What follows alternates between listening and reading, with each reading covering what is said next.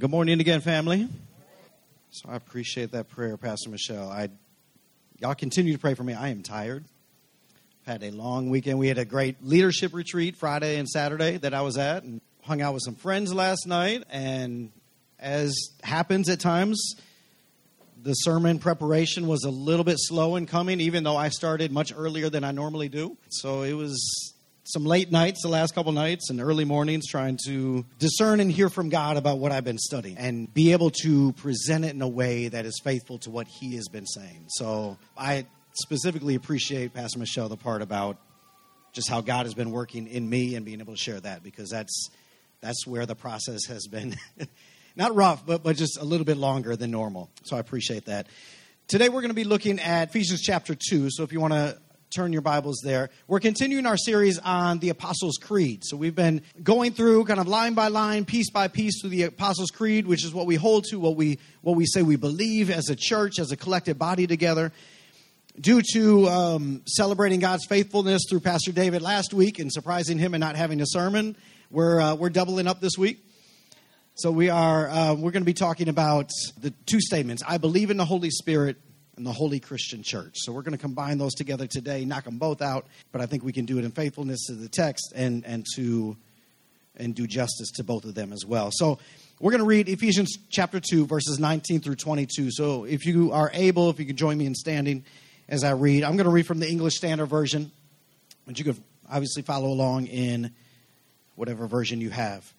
Ephesians 2 19 through 22. So then you are no longer strangers and aliens but you are fellow citizens with the saints and members of the household of God, built on the foundation of the apostles and prophets, Christ Jesus himself being the cornerstone, in whom the whole structure, being joined together, grows into a holy temple in the Lord. In him you also are being built together into a dwelling place for God by the Spirit. This is the word of the Lord. You can have your seats. So, loneliness is a feeling that we all experience at some point in our lives. And loneliness can take on different forms and, and be caused by different things. So, sometimes loneliness is the absence of other people physically around us, right? That we, we may spend our lives, and, and I think the pandemic really showed this in great detail but we can connect with people online in different ways through Zoom and social media and all these kind of things. We can be connected to people around the world online, but feel so isolated and lonely because we don't we lack day-to-day interactions with family, friends, even strangers. But loneliness at other times can be a lack of emotional connection to people. Where we can physically be in a room like this surrounded by people but feel so alone. Feel unseen. Feel like like we're not heard or we're not known by those people that we surround ourselves with this leads to, to feeling like nobody cares about us, that, that we are truly alone and by ourselves, and that we're separated somehow from the rest of society that on the outside seems like everybody else is connected in meaningful ways when we're not. But here in the book of Ephesians, Paul is addressing a division that's happening within the believers here in Ephesus. It was a division that had developed uh, among quite a few groups of people who followed Jesus at the time. There were the Jews who were born into the nation of Israel who had been following Jesus. And there were times where these Jewish Christians began to act like they had a special relationship with God because of their Jewishness, because of their ethnicity. Meanwhile, the Gentile Christians, which are all those others who were not born in the nation of Israel, were made to feel like second class citizens in some senses simply because they weren't Jewish. And made to feel like they didn't have the same type of access unless they became, in some ways, Jewish, at least in some contexts. And so there was a there was a feeling of not being able to fully experience and integrate into the fellowship of the church. But what Paul wanted the Ephesian church to know is that all of them, whether Jews or Gentiles, they experienced God's presence because the Holy Spirit had made them members of God's household. See, loneliness, feeling left out, these aren't foreign concepts to me, and I'm sure they're not to you. All of us have felt lonely at times. All of us have felt left out at times. And feeling lonely in the context of church is especially hard.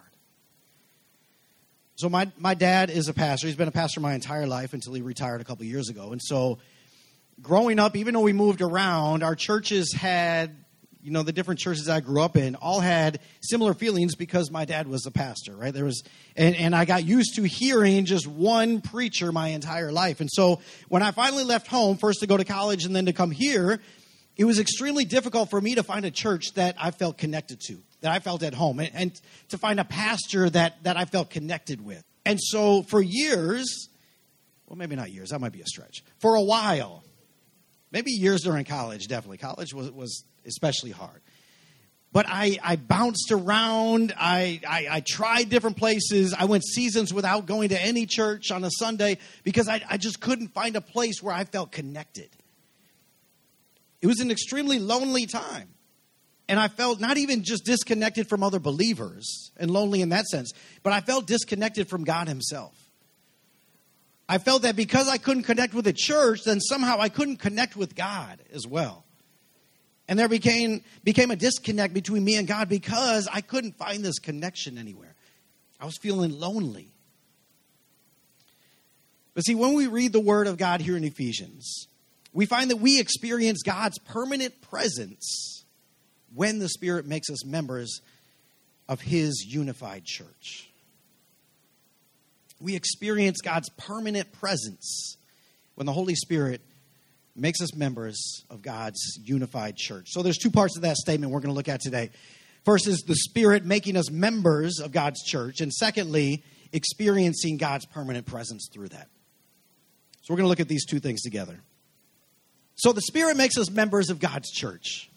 Right? First of all, who is the Holy Spirit, right? To, to, to talk about what the Spirit does in our lives, we're going to we need to know who the Holy Spirit is. Thank you.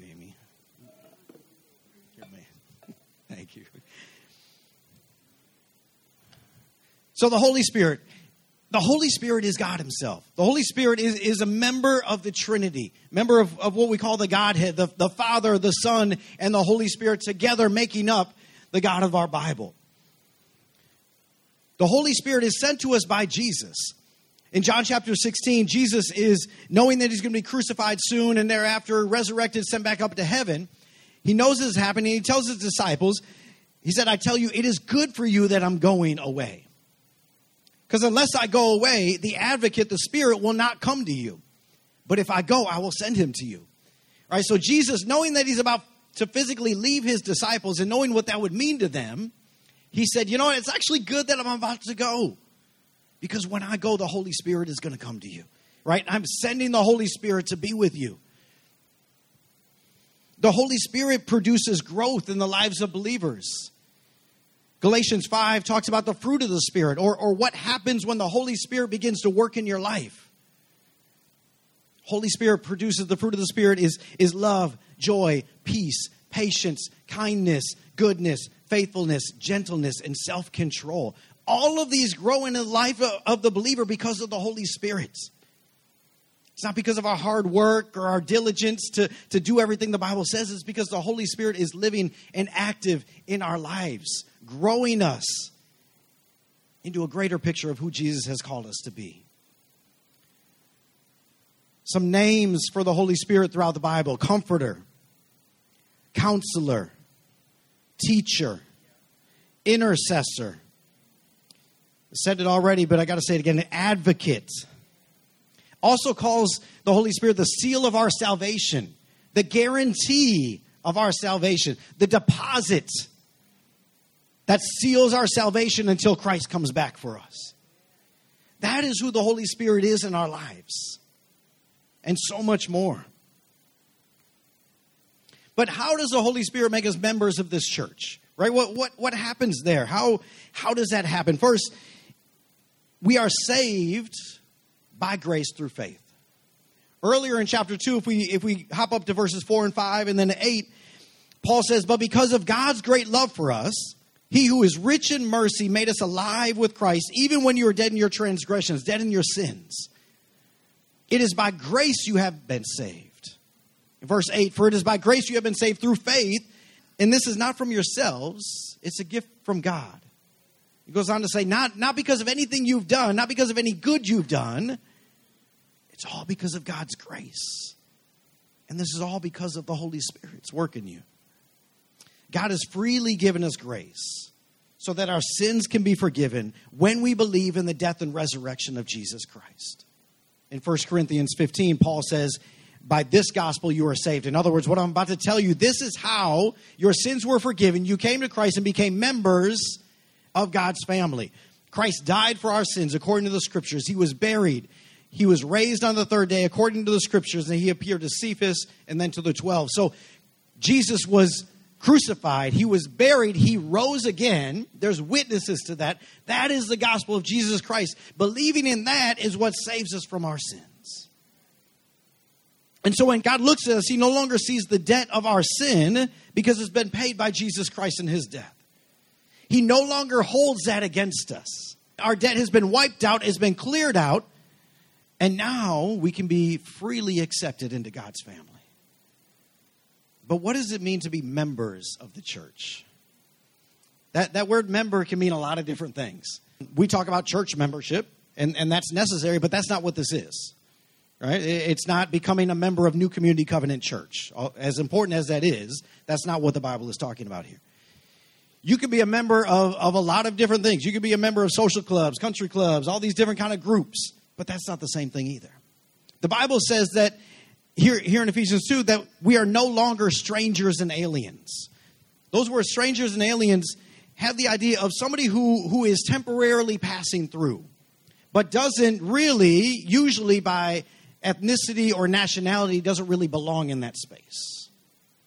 Isn't originally from that space. So a stranger, some, some of your translations might say sojourner or traveler, is somebody who is passing through from another land an alien, or, or some might, might say foreigner, is somebody who is residing there more permanently, but still doesn't have full citizenship or rights in that community. So, yes, you are physically present there, but you're not really a member of this community. Paul says, no, that's not you anymore when it comes to God. God has wiped that out, and you are now citizens in his kingdom and members of God's household. That word household is, is family. So you are citizens of God's kingdom and you are members of his family. And I love that that it's, it's two part, right? Because citizenship, that's cool. I can identify with that to a certain degree. But that still feels a little cold. That still feels a little like political and, and diplomatic. But family, that's a whole nother step right there. Because we can all be citizens of the same country, and I have no connection with you. I mean, look, we, we see that daily all around us. Very little connection with one another, even though we all belong to the same place here. But family, that's a different type of connection. Now, citizenship is important because there's rights with that. There, there's a right standing within the kingdom and acceptance into, the, into God's kingdom. And the rights as heirs in that kingdom, but, but to be part of God's family. That's more than membership to a social club. Right? It's more than something that, yeah, that, that seems kind of cool. Those are some fun people. Let me jump in and see what this is all about. See, those kind of memberships can be given and revoked at somebody else's will whenever. But membership to God's family is different. This is a lifelong membership. And it's not based on any of your qualifications or credentials. There is nothing you have done to earn this membership, it was given to you freely. Same way that we are just born into our families, for better or worse. This is my family, my biological family, whether I like it or not. God has born us into his family. This is God's good grace to us. God could have given us salvation in many different ways that didn't include us belonging to his family. He could have said, okay, I'll wipe out your sins, but you still got to stay over there. Right? Or you could be in my kingdom, but man, when you get there, I, I'm not going to hang out too much. I'm not going to be around too much. There's still some separation because I'm God and you're not. But no, he said, no, you are my sons, my daughters. You are my heirs in this kingdom. We are together in this. The Holy Spirit makes us members of God's unified church. What, what is this unified church that we are all now members of? If we believe that Jesus has died and rose again. First, it's unified. Again, I talked about earlier that, that Paul is addressing some divisions within the church between the Jews and the Gentiles. He says in verse 11, he said, Therefore, remember you that formerly you who are Gentiles by birth and called uncircumcised by those who themselves call themselves the, the circumcised. So basically, he said, like, you Gentiles, you were born outside of the nation of Israel. The Jews were not. There is a special relationship there.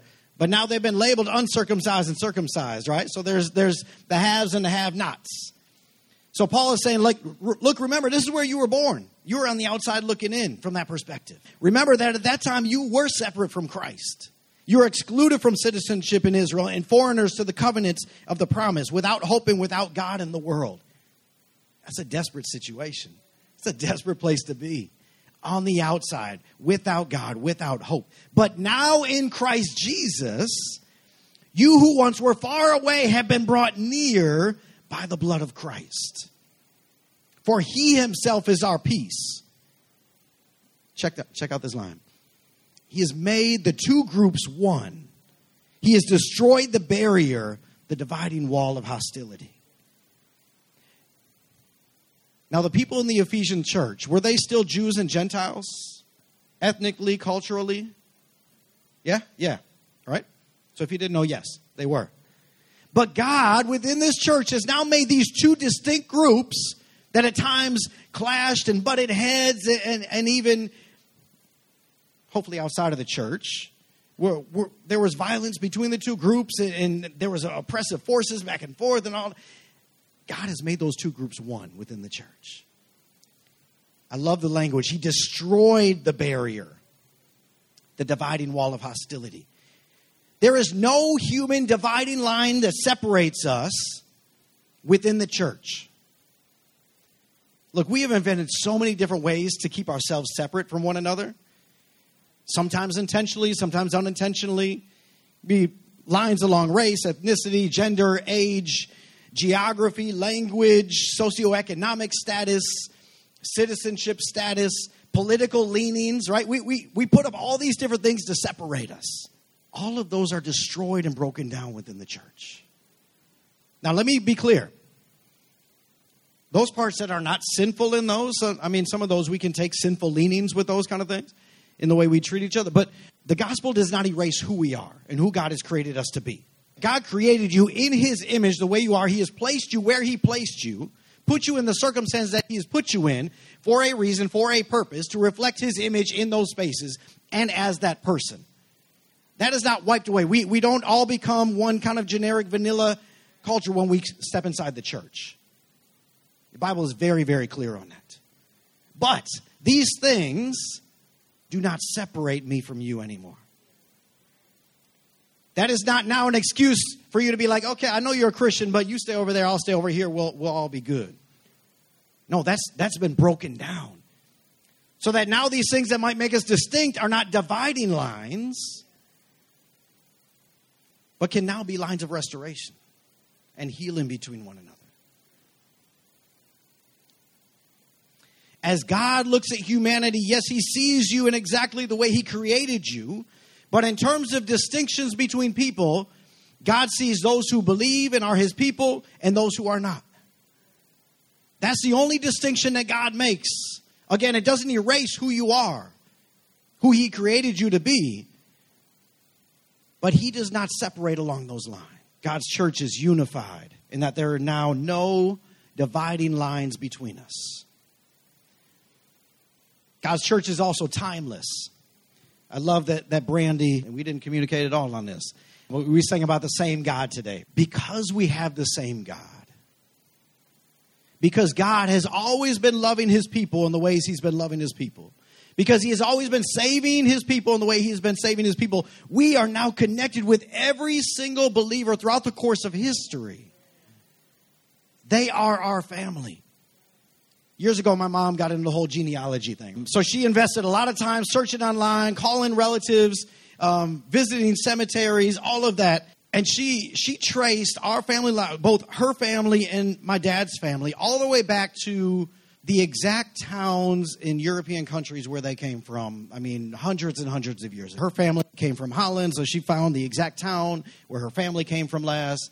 My dad's a little bit from all over, but mainly England. She found the little, little village where his people came from. Like, and that's cool. That, that has some value. And the knowledge that I haven't yet. I would like to win it. But but if I travel to those towns, there is a chance I can run into family there, blood family. And even if I don't, I can go to different places and say, my family lived here at some point. Like there were Blodgetts in this town and Scudders, that's my mom's side, in this town. But when I think about history, my spiritual family goes back to the creation. And I'm connected by family to every single believer throughout the course of history worldwide. So everywhere I go in this earth, not only am I connected to the people living there, those who believe, but I'm also connected to generations after generations who have occupied those places in the name of Jesus Christ. Hebrews 11 lays out, um, sometimes called the, the Hall of Faith, right? Uh, it, it lays out all of these kind of spiritual giants that they seem to us. All these people of great faith that God used in amazing ways throughout the course of history. And then in chapter 12, the writer says, We are surrounded by a great cloud of witnesses. Because we have all these people in our past, they are cheering us on. Let's keep going and following after God. Again, the temptation, as was said earlier, temptation when we read about some of these kind of big figures in the Bible, we can kind of make them out to be superheroes. But they're our family, just like us, struggling just like us, doing all, all the temptations, all the worries, all the concerns, serving the same God. And because of that, we are connected to them. The church is unified, it is timeless. But there's another aspect in, in that it's a continually growing, living thing. Here in Ephesians, Paul says that he uses two things. One, one in um, in verse twenty, he says the household of God is built on the foundation, past tense. It was built on the foundation of the apostles and prophets, Christ Jesus himself being the cornerstone. But then in verse 22, it says, In him you also are being built together. So the church in its origination was built past tense. It has been established, but it is still continually being built. How is that possible? Each one of us, Peter says in 1 Peter, are, are living stones. He said, You are like living stones. You're being built into a spiritual house to be a holy priesthood, offering spiritual sacrifices acceptable to God through Jesus Christ. Paul says here in verse 22 in Ephesians 2 you are being built together into a dwelling place for God by the Spirit. If we look at this gymnasium, it's made out of bricks. I should have given one of our kids a task to count every brick in here to find out how many are in here. Sometimes you got to keep kids occupied for a while. But imagine all of these bricks just to make this part of the building. All of them individually stacked, mortared, stacked, mortared, built on top of each other to create this space. Now, if you go to an active construction site using similar materials, whether it's bricks or blocks or stones, you'll see the same process. Brick by brick, stone by stone, stacked on top of each other. And it's in process, it's continually being built up and bigger and bigger and bigger. That's what the church is. The church is not complete, but it is actively being built up. And it's being built up with us because we are the stones that build the church. Now, again, not because of our great abilities, but because the Holy Spirit lives inside of us. And we are now part of this dwelling place for God. Think about that a dwelling place for God. Here in Ephesians 2, Paul talks about us being a, a holy temple. That word temple doesn't just refer to throughout the Old Testament the, the entirety of the building because there are many layers of the temple given which one was, was active at the time. There was some outer courts that anybody could travel through. There were some inner courts where just the Jews were allowed to go through. There's a, another dividing line, right? There was an, an, inner court that only the Jewish men could go to. The, the women had to stop. Then there was an inner inner court where the priests would go. And then there was the Holy of Holies in the very middle that only the high priest could go and only once a year. That was the presence of God. So, yes, you could worship in all the outside courts and places, sacrifices were held out there. You could do all the activities of worship, all the prayer, but to be in God's presence was only allowed the whole the high priest once a year in that holy of holies. That word temple, that's what that is. The presence of God. Not the outside buildings, you know, all, all the, the different spots where you could just kind of stop through and, you know, we, we picture Jesus flipping over tables, right? That's not what we're talking about. That's not the temple that Paul is talking about. He's talking about the presence of God. So the church is where the presence of God dwells. That dwelling place, that word dwells, is a permanent word. It's not that temporary moving around. It's not like I'm, I'm going to set up a tent here and then I'm going to move over here. This is where I live forever.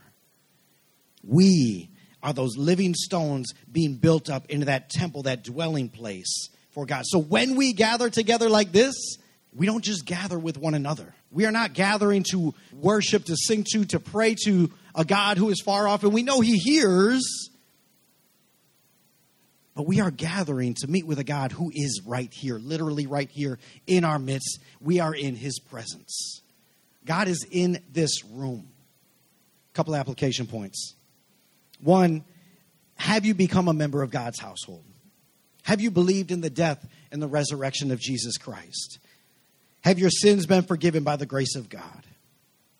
But if you have, I think it'd be interesting to take stock of how connected you are to the church at large. Not just new community, but to the universal church, to believers everywhere.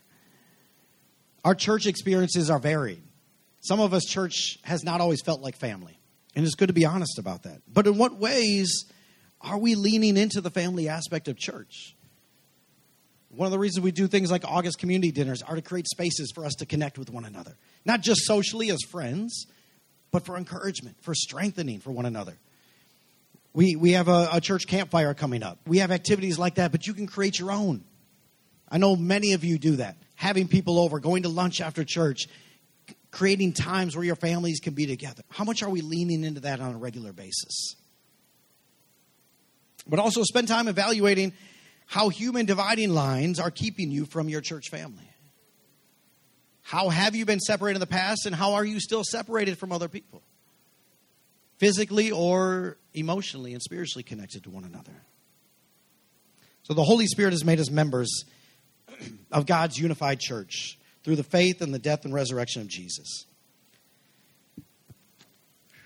So, how do we experience God's presence through this?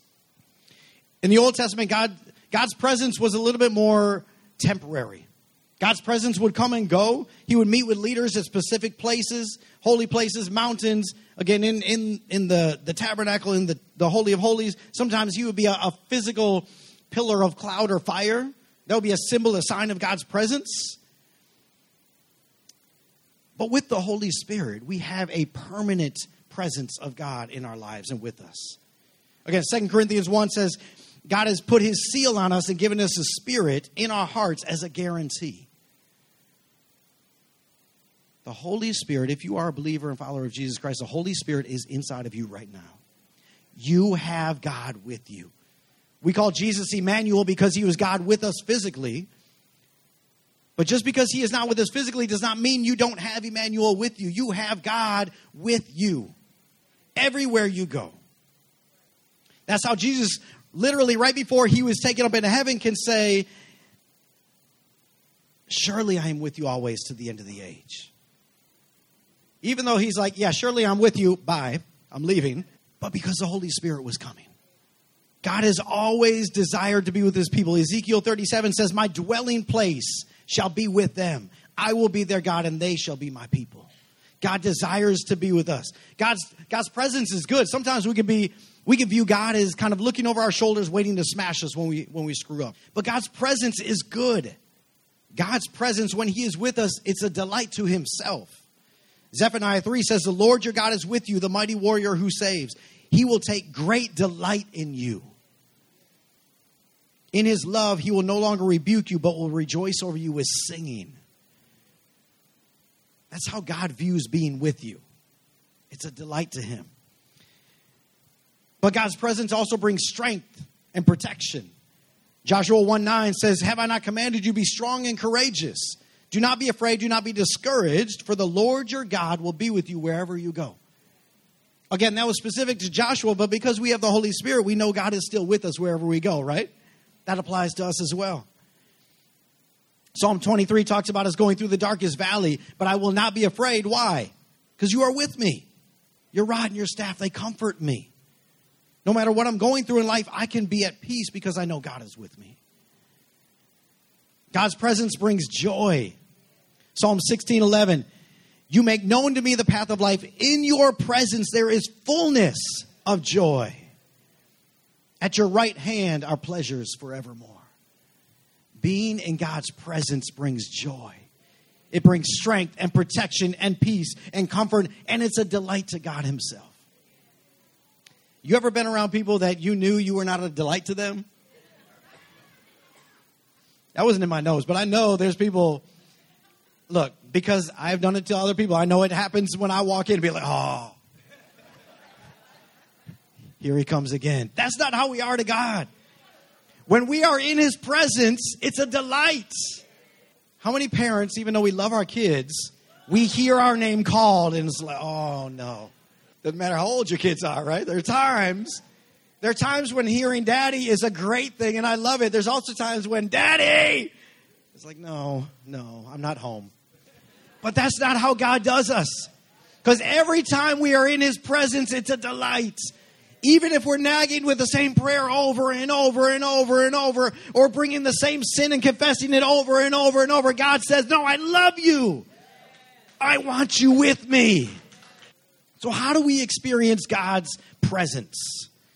Because this can feel like a mystical kind of thing. I know theologically, yes, God is here, but what does that actually mean? Like, how, how do I experience that? So we can experience this individually as well as corporately because God is with us. The Holy Spirit is inside of us individually, but also there's that corporate dwelling place when we gather together. So individually, we can experience God's presence when we spend time praying, when we spend time individually studying God's word, when we make space to hear from Him, to allow the Holy Spirit to teach us, to speak to us. We experience it when we look around and we see the work of His creation. We experience it when we serve other people, even though we are now entering into other people's space. But when we are serving, we experience God's presence. I think for a lot of us, especially those who have been in church for a while, that's familiar. We kind of, some of us have been taught to know how to experience God individually.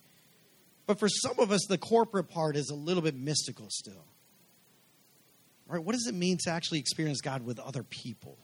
We experience God's presence when we hear the collective worship of our body. There is something different about being in a room full of people singing together versus, you know, just press and play on my phone or, or just, I struggle with this, but singing on my own, right? Just worshiping on my own. There's something different. If you've ever been to a large, large gathering of believers worshiping together, singing together, man, that's got a different feel. There's a different presence there. Not that it's a different God, not that He's only limited to certain environments, but it's a different feel of presence. We experience it differently. We experience the, the collective presence of God when somebody prays for us, when somebody lays their hands on you and prays over you.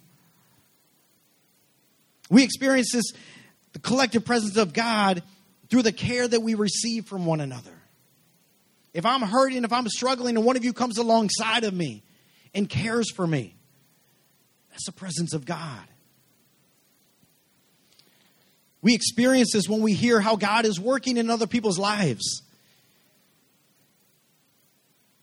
When somebody comes up and shares what God is doing, shares a testimony of what God has done, that is God's presence here in this room.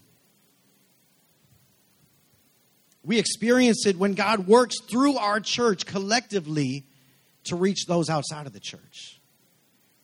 There's a reason that when we we just had the, the NCO Fun Fair, right? There's a reason that when you serve at the NCO Fun Fair and you see all of New Community out there, there's a reason you feel a certain amount of joy and satisfaction and gratitude through that. Why? Because you're in the presence of God. You are not just helping people in the neighborhood. You are not just having fun running some games and doing you are in the presence of God with one another. So how do you experience God? This week, I want you to think of the times when you really felt God's presence clear in your life. And I'll be honest, for some of that some of us, that might be a stretch.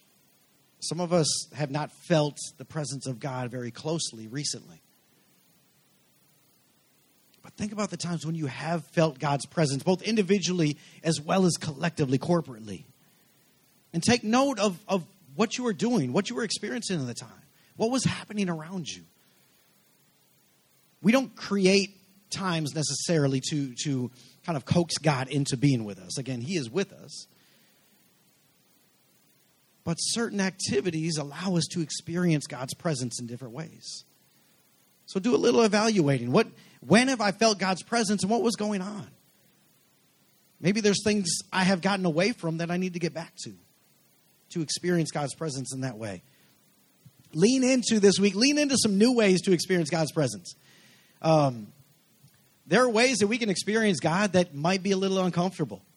Maybe it, it's not part of your church tradition wherever you're coming from. But there are good ways to lean into God's presence that we might not have tried before. Again, I, I just said this a little bit ago. Sing at home during your personal quiet time. I don't do this. I probably should. But incorporate like the, the musical worship of God into your quiet time. Maybe you don't want to sing, cool, but incorporate some of that in my background, quiet time was you're going to read this, the Bible, you're going to take some notes, you're going to pray. That's it. That's quiet time. But being in God's presence is so much more. So incorporate those new things. Incorporate just being still and, and some of those other elements of, of spending time in God's presence there.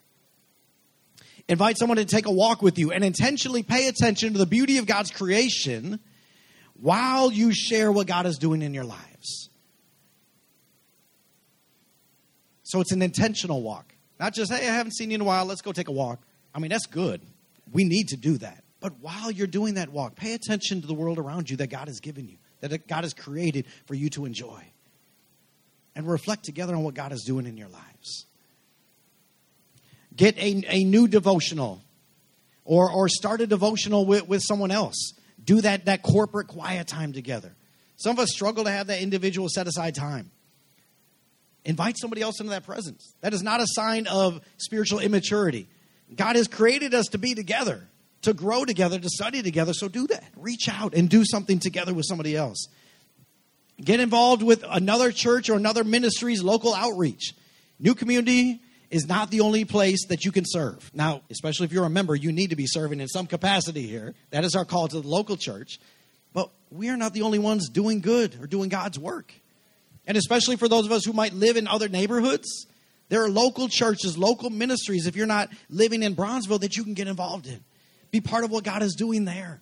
Lastly, gather with other believers intentionally. Spend time in prayer with one another. Some of us are good at gathering, but we're not always intentional about what we do while we gather. And again, this isn't to say that every time you get together with somebody, you have to have some kind of biblical component. You know, we're, we're going to go hang out and have dinner, but let me, we got to have a quick Bible study just to make this okay. No. But there are times where we, we just, as we're gathering, we're talking about what's going on. Man, let me pray for you real quick. I know you've been dealing with this. Let me, let's stop and pray together. All of this is how we experience God. We experience God's permanent presence because, again, the Spirit has made us members of God's unified church. So God is always with us. No matter where you go, no matter what you are doing, if you are a believer in Jesus Christ, his death and resurrection, God is with you. If you hear nothing else, I want you to know that, that God is with you. Through the, the power of the Holy Spirit, he's brought us together into a body, into this temple. And because God is here in the lives of one another, in the lives of us together collectively when we gather, church is where we need to be when we are feeling lonely or disconnected. Again, I know sometimes we can feel that loneliness and that disconnection within church, but that's something to lean into, not run away from. This is where we find our connection with God, with one another. This is where we feel the presence of God, especially in those times where we're not really sure if we want to. This is where we feel God's presence. This is where we experience it together. Again, not because this is some kind of friendly social club and we'll make everybody feel good, but because we know that God is here. When we hear stories of answered prayer, we know that God is here. When we see our children serving one another and serving in the church, like Ryan did this morning, we know that God is here. When we see people being transformed by the love of God, we know that He is here. When we see relationships formed across every barrier that we can imagine that separates us, we know that God is here. When we see a group of people loving their community in meaningful ways, we know that God is here. And you are a part of the reason that God is here because God is with you. And whether you feel it in this moment or not, God is here with you and with us. We are the living stones making up this dwelling place for God. So this week, rest in the reality that you are constantly in the presence of an ever loving, ever gracious God. And you are joined together with the church worldwide in that presence. Father God, we thank you for inviting us, including us, drawing us into your family. Thank you that you did not leave us far off, but through your love and your grace, you have brought us near to yourself. And you have brought us near to one another so that together we can experience your presence. Father, help us to lean into that. Help us to push back on the loneliness, on the individualism of our society. Help us to push back on the many ways that, that Satan tells us that we are not worthy to be with you, that we do not belong here. Father, remind us in very tangible and practical ways this week that we are in your presence because you are always with us. Father, thank you for your grace in Jesus' name.